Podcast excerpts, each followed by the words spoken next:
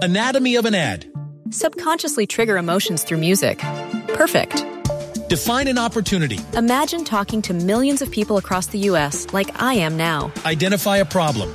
Creating an audio ad is time consuming. Offer a solution. Utilize cutting edge AI. Imagine creating all that in under 30 seconds. Well, we did to create this ad. To learn more about AI in the audio industry, download the white paper from audiostack.ai. Exclusively on CBS All Access, a legend returns. I have a mission. There's not a hell of a chance for somebody to stop me. Patrick Stewart in Star Trek Picard, now streaming only on CBS All Access.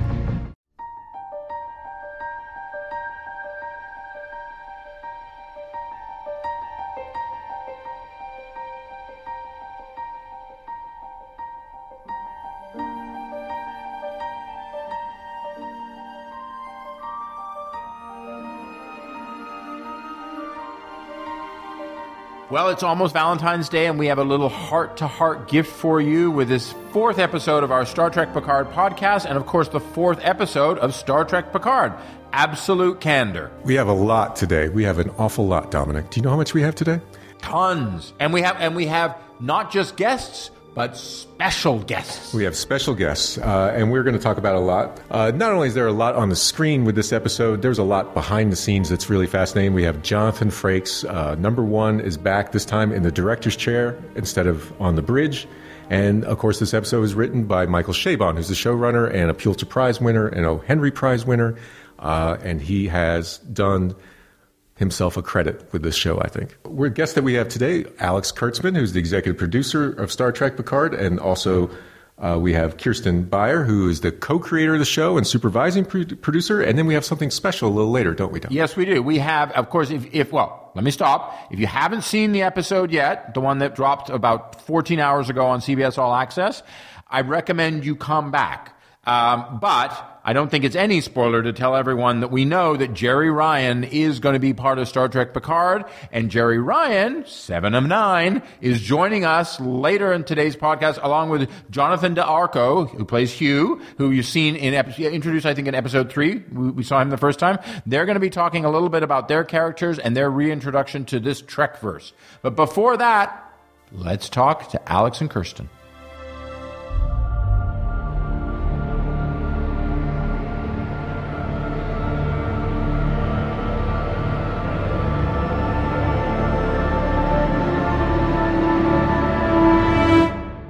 You know, one of the things that's most fascinating to me about uh, the Star Trek universe is is you have the Federation and you have the Romulans, you have the neutral zone in between, uh, and you of course have the Klingons. Uh, what they all represent. Uh, it, to me, the Vulcans worship logic, and in a way, the Romulans worship lies, or at least subterfuge. Do you think that that's? Uh, Yeah, I mean, the thing that was so great was the way Michael tried to get underneath all of that. Before we were even telling story, we were looking at the Romulans and going, "How did they get this way? You know, how does a culture turn in on itself like that? And you know, who hurt them? You know, and and so we we found an answer, and we built from there this mythology that ends up being so critical to the story we're telling. And if you look at Michael's bookshelf, you know uh, the um the Yiddish Policemen's Union. I mean, it, it's it's all about a culture that's that's insulated and, and it's taken turns no one expects and has a secret history and things like Michael that. Michael does secrecy well. He really does. It's almost We'll like gi- we'll give him that. Cultural secrecy well. Chinatown. It's like you know trying Whoa. to get to where what's the mystery behind all Dennis this. Miller, that one. That's right. Thank you very much. But that that is a you know part of this one. I I feel like now that we're four episodes in, I can kind of speak frankly about where where I feel this is at. And, and look, I'm I'm partially with a fanboy hat on, but partially with an analytical hat on. Is so a lot of this tale is starting to feel very poignant to the world we're living in. Very poignant.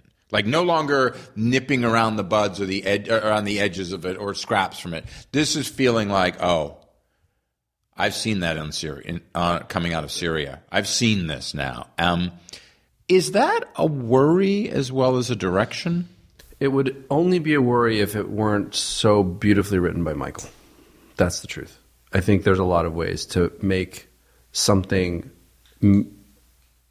uh, that important feel really trivial with writing that's not as good.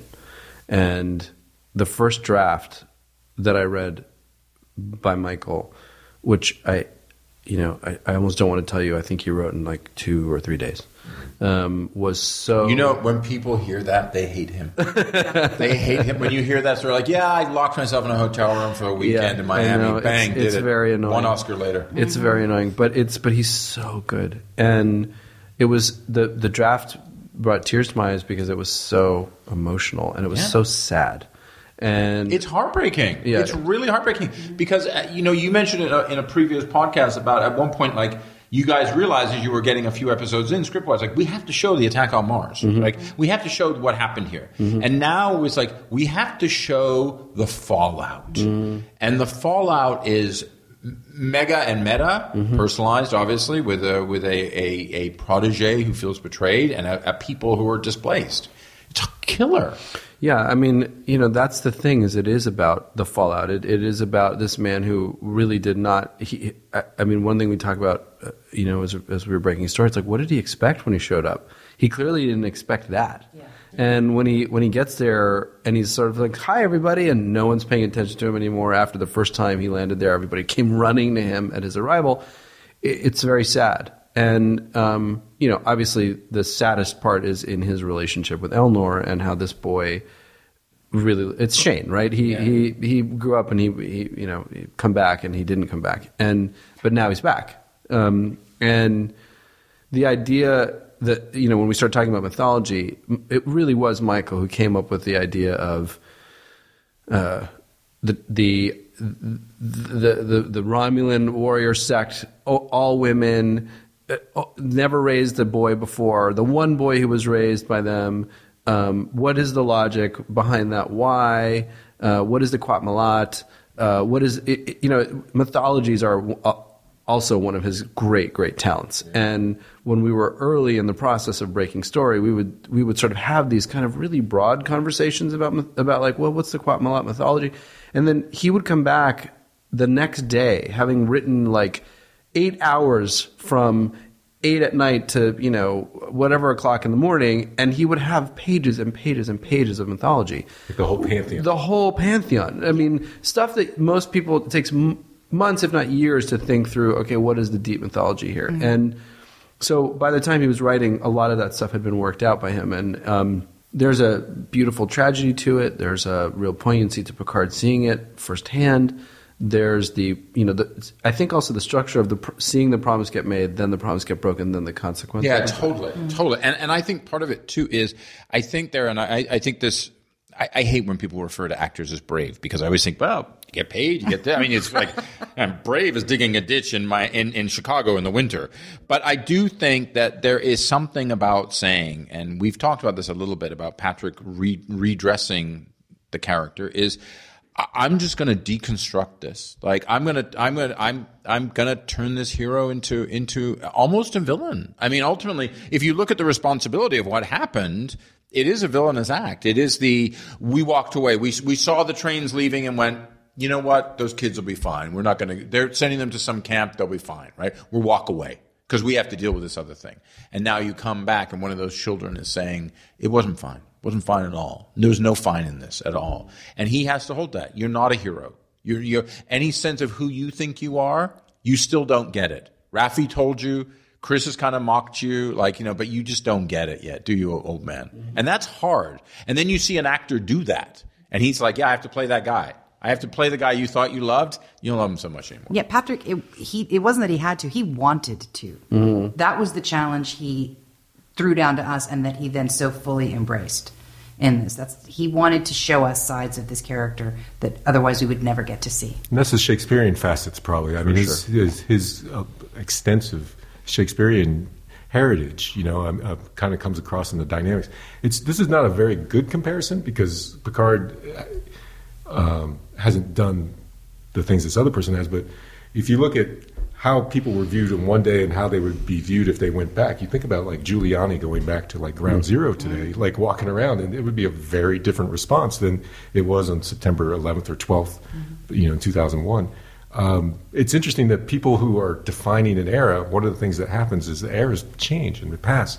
and that person's still attached to that previous era. And also, also perspective changes. You know, like the, the, the notion of what that was. You know, Yeah, there are that's there are there are people who look at the Second World War and they think of FDR as as holding down the fort and then getting ready. And then there are people who say like he knew what was going to happen at Pearl Harbor, or they Right. knew the. You know, don't say that people didn't know about the camps. People were writing about the camps in 1937. Don't act like it wasn't known. You know. The thing that's beautiful is that Picard. I mean, and this is where we begin deconstructing the character in order to build him up again. But Picard, he took a morally righteous stance. He said, "Well, if we're not going to live by the ideals of the Federation, then I'm going to pull out altogether." But what he didn't do was then say, "Okay," and then when I step away and the Federation does its thing, there's going to be so much damage. But also too is you. But I also think too is you took another a, a, a again I say it's the it's the mega and the meta right. Mm-hmm. There's another standpoint. It's like he had a temper tantrum.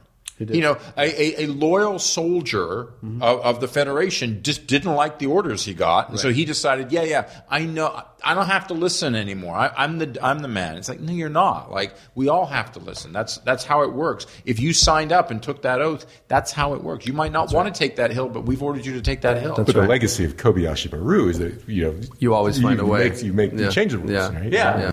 But that's it. He, but he, but he, in this sense, the way we are, where we are now in four and, and him, him face to face, which is rare that one has to do that, is like, oh, this isn't like someone wrote a book and told me what happened. They're like, no, that boy's standing there. But this is where the story pivots from being a, I guess how would you, how would you characterize a, a, uh, this is where it pivots to becoming a redemption story because it really isn't until he sees the consequences of the choice that he understands that he he has to redeem himself. yeah, well, it's the hero's journey has now begun. Yeah, and he's now on the path of not just being humbled, but recognizing I, I can't stop until I, I make this right. I've been living on my vineyard, pretending everything's fine, convincing myself everything's fine, but people have really suffered, and I, I cannot go towards the end of my life knowing that I played a part in that. But here's something I'll say that I find that I find com- nice about this. Nice, maybe not the word I want to use, but is all that happens, and then they get back on the ship, and he snaps at Elnor. He's still like, "Hey, I'm still the man. Like, oh, you're not going to do that. I, I order you. You can only do this under these circumstances in the future. You will not fight like that." He still can't quite realize that not everyone snaps to attention when he's in the room, and that his word is the last word. And I mean, clearly the series is called Picard, so his word is the last word. But you know what I mean? Like, yeah, Well, I mean, he's got to earn the respect that was just granted to him by his position when he's the captain of a starship, and he's got to earn it on an individual basis, time again, from each of these folks. Um, I do think, though, also there's an element of Picard recognizing in Elnor that he he is a wild creature, and he is absolutely deadly. You know, when somebody crosses a Qowat Milat, there is no doubt of what the result will be. So, um, as much as it might be a control issue, I also think it's an issue of um, Can't just go around killing everybody. Yeah, right. We that's not who we are. That's not who he is ever going to be. Right. Right. He's still a and, man and then and Yeah. and I think at an emotional level, when you talk about meta, and uh, he becomes the father again. He steps back Or into that role time. when he says that. You know, I think he was the father when he was little, Yeah. right? When he's reading That's to right. him and when he's fencing with him. Yeah. But he becomes the father again at that point. point, and I think so. In a weird way, it's satisfying, even though it's also complicated. well, and that that's I think the big part of it, which is is, and I think we've seen that in these first four episodes is maybe banal to say, but there's no easy answers here. Beam me up, you know, like there, this is this is playing itself out. To that, interesting choice for director here, my friend.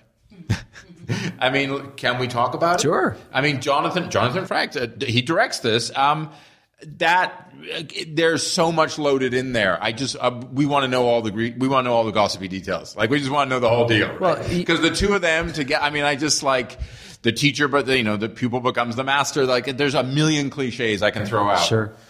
Uh, the first thing that is lovely to know is that they had such a great time. Like you could tell that Patrick was just so happy to have his old friend there, and even though they weren't acting in scenes together, which brought another kind of happiness when they finally were, to be able to just be back on that familiar ground was, I think, really gratifying for both of them.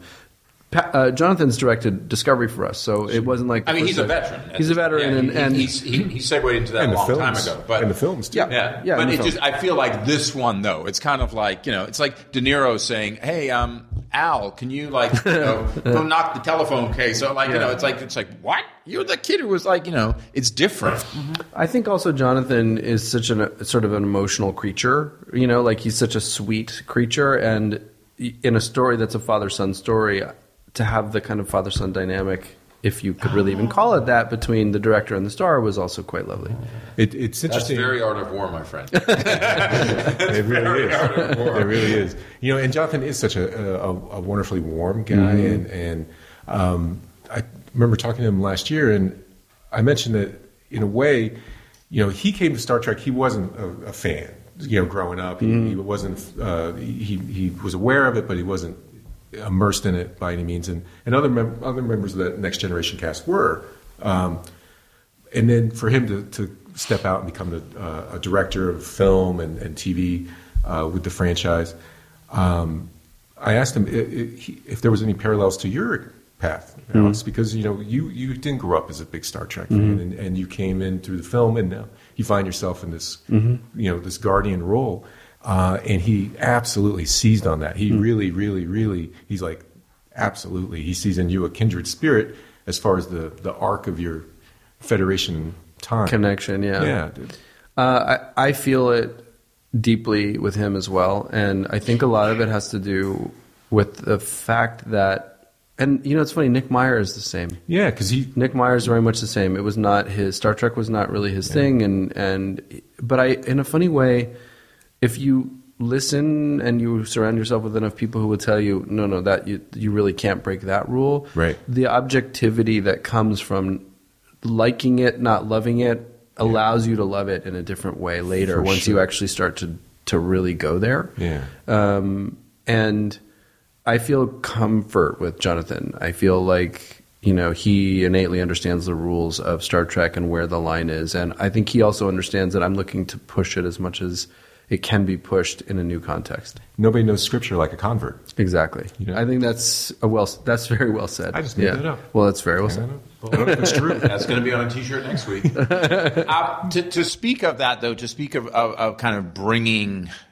people we know at the end of this, we all knew she was coming because she was at San Diego. We revealed that, like she's been in San Diego, she's been been around, but Jeri Ryan shows up as seven of nine, and I think I felt like it was a jaw dropper.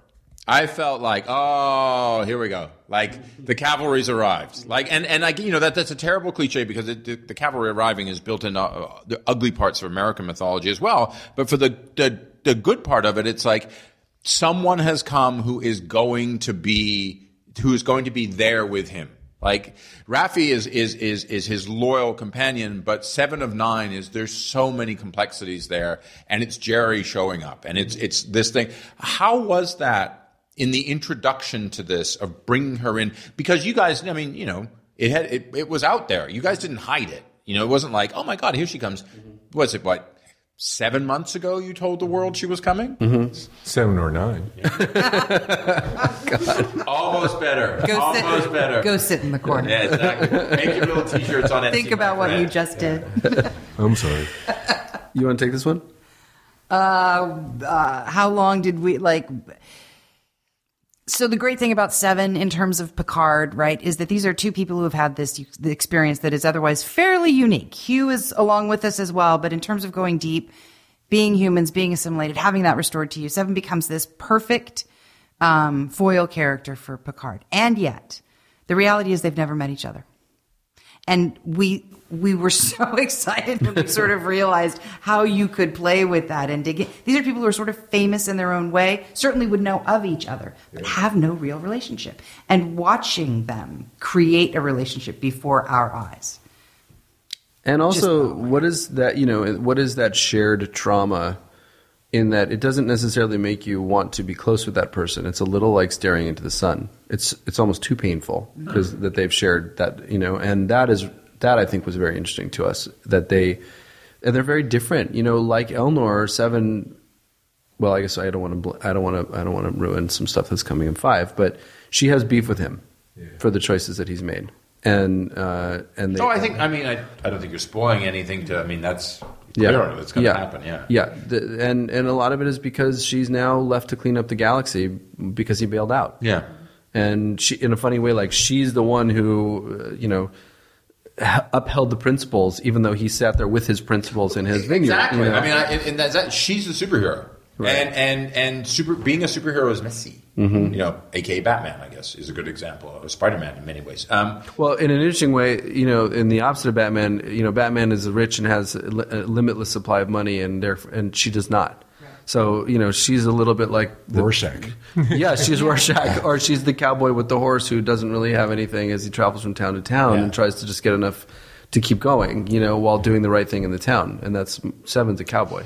at this point, I think it's also fair that we should talk about is clearly the, the show's called Picard, so there's a focus to it, but tremendous amount of strong female characters.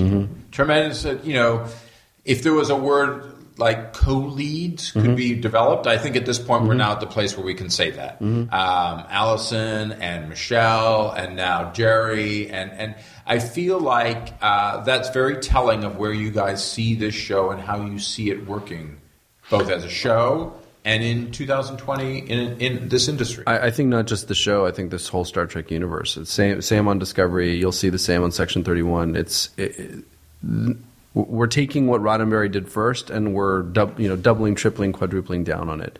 Um, uh, you'll never see a Star Trek show that we're associated with that doesn't have that. As long as we're doing it. It's interesting too because Seven and Picard. One of the things that it occurs to me is they they may have different views of things, um, but they are the only people that know what the sound of digital information sounds like when it's coming through your headpiece, and you're part of this huge thing. I mean, they they know.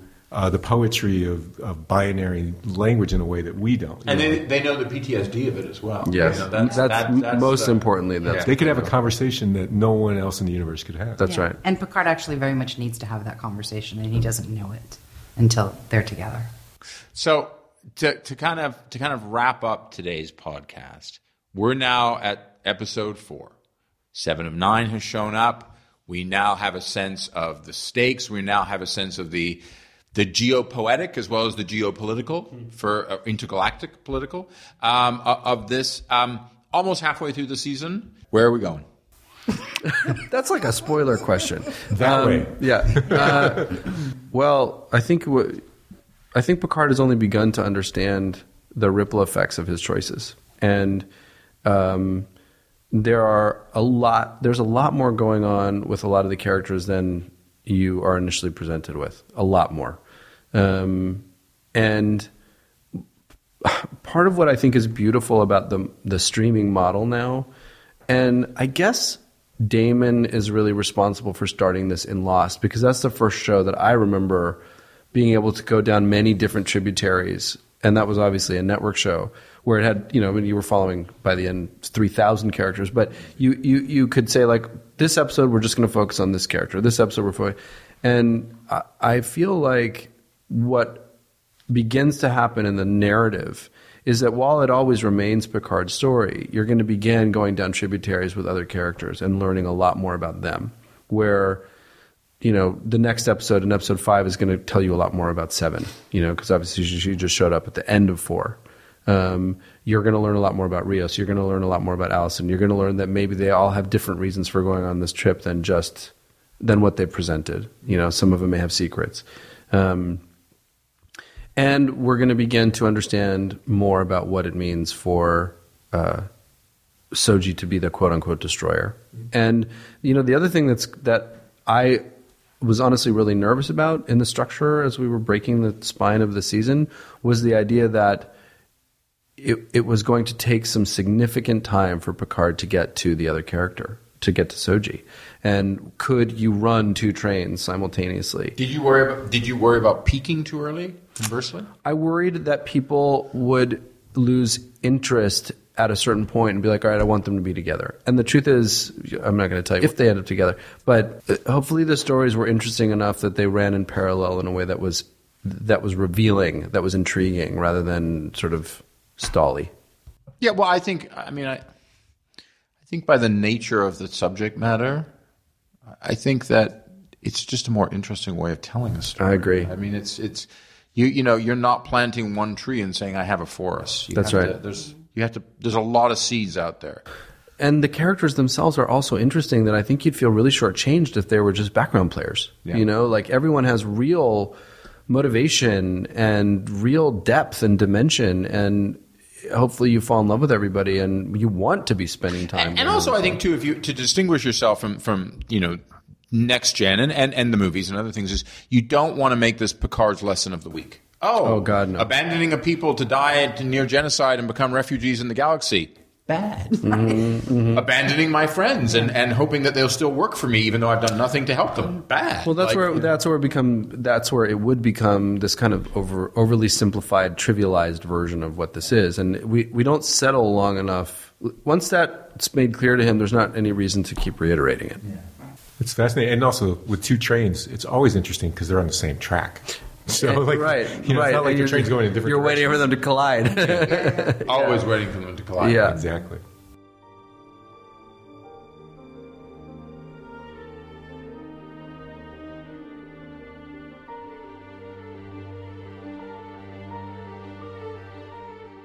And now, as promised, we go into extra coverage here. We have our second half.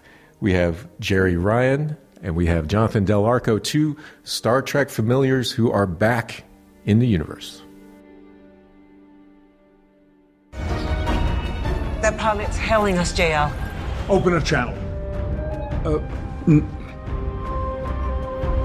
open the channel, put him on.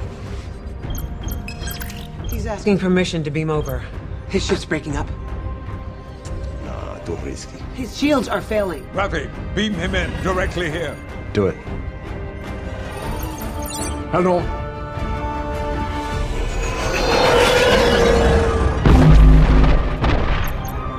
Got him.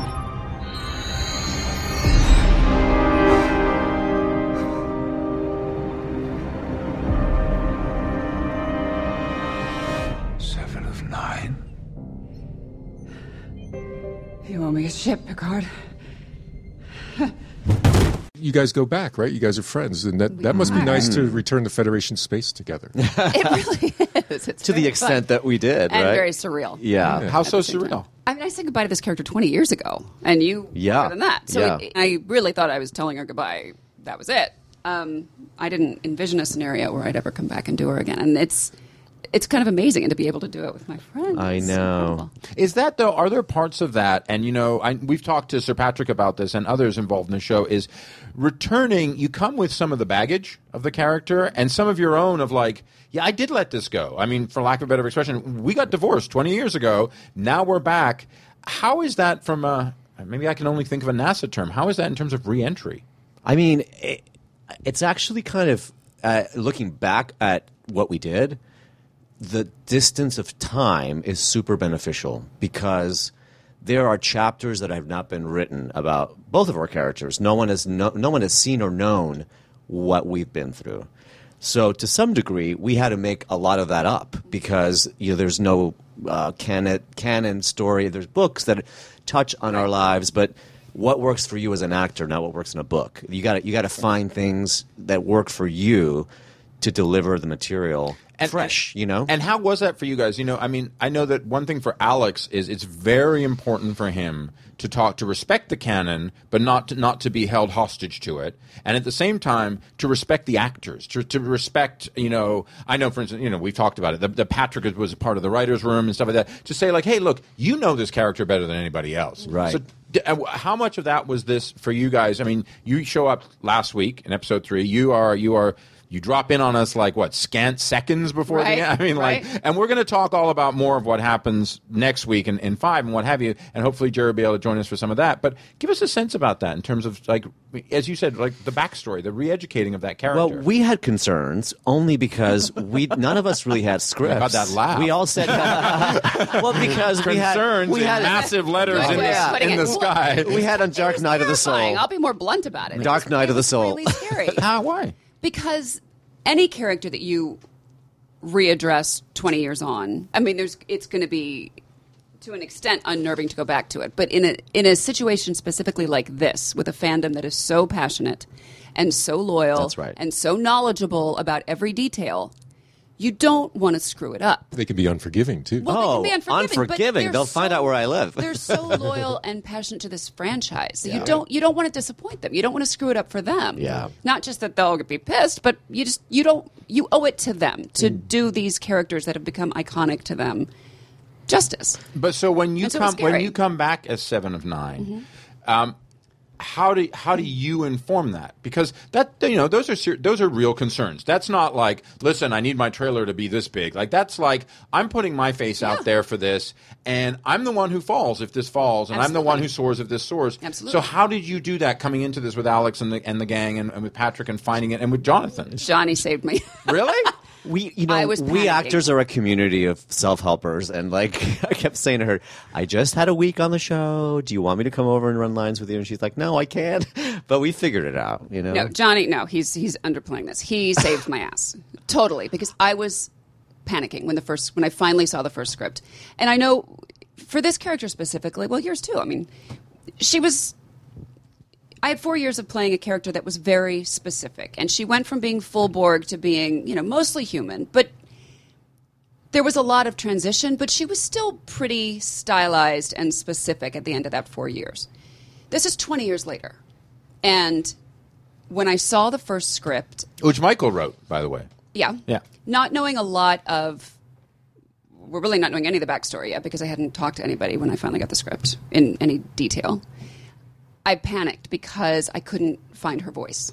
I couldn't hear her in any of this dialogue because it was so different. Her voice was so specific for those four years, partly because of the character, the way it was written and developed, but partly also because Brannon Braga wrote or rewrote most of Seven's dialogue over that four year period. Not every line, but a lot of it. So it was a very specific voice. And this was so different, so much more casual and human and slangy and not Seven to me. And it was, and I panicked. So was it the cadence or the content? Everything. I was just, I, I just panicked, and I think because the, I can't really tell you exactly what he told me that, but I just needed oh, something. Oh, You as can an tell us exactly what he told you. Yeah, we're good with that. Yeah. Well, no, I can't because the story it'll give away. Well, no, No, not this point. really. Maybe you actually do know at this Not point. really. I just said to her, well, we, Yeah. we sat around, we read it over and over again, and she was getting up and cooking. She was cooking lunch. She kept cooking. I, See, I'm I'm fucked. I was like, I'm totally fucked. I'm like, let's calm down. And, I, and she's like, she's too human. Blah, blah, blah. And I'm like, what if? Just try this. This was like two hours. I was this, like, just try this. Pretend she's pretending to be more human, just to fit in. Yeah, he said, it, she, "What if she makes a conscious choice Wow, to that's- be that's as like- human as possible?" And she did it. She's like, and "It was that's that what I needed. It was just, and I, I think I was just so panicked that I Yeah. couldn't see Now, past that the that panic. sounds to me like the sort of thing that only a a friend, right, especially because you're walking around with a knife, uh, and, and a fellow actor, Yeah. Yeah. could say, And he's also a he- phenomenal and- director. and hear that in a sense. Yeah, and I had I had just and gone. that's what I needed. I, I just- needed that to Yeah. grab onto as an actor to make it make sense, and then I just had gone through it because I, I guess I'm. s- I, we all know I, I come Yeah. before you. So Yeah. yeah, Yeah. the previous episode. You joined us last week. Yeah, Yeah. so exactly. So I, um, you know, I had to figure that out on my own. You know, earlier on in the process, and I didn't choose th- that way to go. I, I chose other things to get me there. But um, you know, we have our bag of tricks as actors to get us to a place where we feel comfortable to just be able to do. You could have done it without that note. It just you couldn't. I just I was get so there. panicked. I think I just couldn't get past the panic. But let's talk a little bit about that in terms of the return of Hugh. Yeah. So, I mean, your process was clearly a different one. Yeah. But what was that process, and what was it within the framework of clearly where this has gone, Right. Episodes one and two, and where it's going.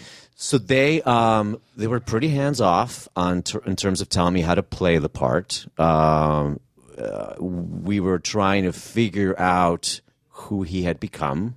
How could last time you saw me, I was pretty robotic. I was still fully, uh, you know, with Borg implants and all that. So, and I, the costume I wore on Next Gen was physically restricting, so it created a lot of that sort of robotic movement on its own. I didn't have that here, and so I tried a bunch of things, and then I decided that I would. I went. I went back and looked at I, Borg, and I found a couple of physical things that he did that uh, informed, you know, who he would be physically for me. Um, and then I just latched onto the emotional life of where he is now and invested myself personally in that and kind of let go of the notion that I had to be seamless because 20 years have passed. People change in a year, much less in 20. So allowing all that to kind of happen. And then actually, it wasn't until I was on set that first day that it clicked. And I was like, thank God he, he showed up. Yeah, it was like I was on set and he showed up and I, you know, we were shooting and I was like, oh my God, this is who he is now. This is amazing. Great. Don't get in, don't get in his way. Just let it happen. But the sets were so, the sets and the art design and the costumes and the makeup and- made it kind of easy to kind of walk that world and you're an actor you could give yourself to that and uh, it was super fun i mean it was very immersive you know It's fascinating what the Borg represent and what they've always represented in, in the stories and in the saga. Um, do you think what they represent has changed this time? Do you do you find more complexity in, in the threat and and the, the Oh, yeah. nature of it? Oh, Absolutely. yeah. oh i mean you're gonna it's a whole new world it it really it will it's gonna flip the tables on a lot of and you know I, Borg and, and Jeri's character did that already on the in the canon because we were not threats but there are a ton of complexities. There are a ton of table flipping on who's enemy who's not in the world that we're in. And that's kind of really fun to play you know? You know, we talked about this when we were at uh, Comic Con with you guys in San Diego uh, last summer, but I, I wanted to really get a sense from you guys. You know, Jonathan, you, you show up in episode 3 and Jeri, you show up at the end of four, and and and and but. Everyone's known that you guys are coming. It's been well publicized when you guys, mm-hmm. from the moment you stepped on stage in Hall H, that this was going to happen, and hugely anticipated. Clearly, what has it been like from the other end for you guys? Because there is always this period between when the world discovers something and then there's the press tour and then this and then that. And now, you know, it was on January 23rd, the show finally debuted. And now you guys come in as weeks go by. Yeah. What is that time? It's like, you're like the, you're like dual Captain Americas in suspended Yeah. animation. Yeah. Like, you are in the Star Trek ice. yeah We, if we, that's what it feels like. too. Yeah, I mean, it, it's been it seems like it's been forever. yeah it has been forever So it's surreal since it's we've known we were doing out. the show it's been really forever Well, yeah, yeah, because we were approached well over a year Yeah, ago when we so- first heard about the possibility of this happening.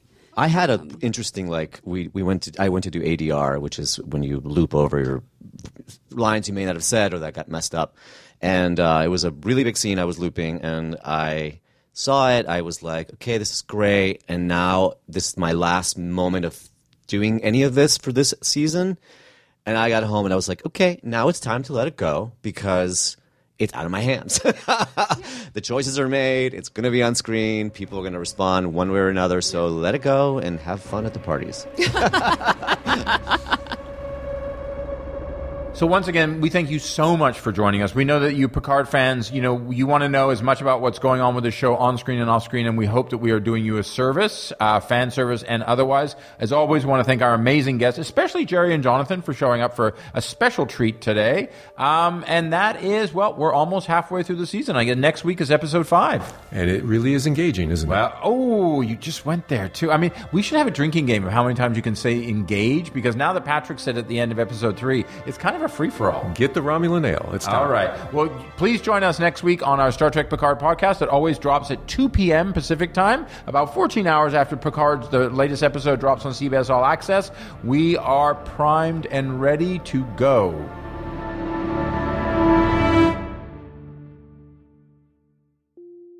Anatomy of an ad. Subconsciously trigger emotions through music. Perfect. Define an opportunity. Imagine talking to millions of people across the U.S. like I am now. Identify a problem. Creating an audio ad is time consuming. Offer a solution. Utilize cutting edge AI. Imagine creating all that in under 30 seconds. Well, we did to create this ad. To learn more about AI in the audio industry, download the white paper from audiostack.ai.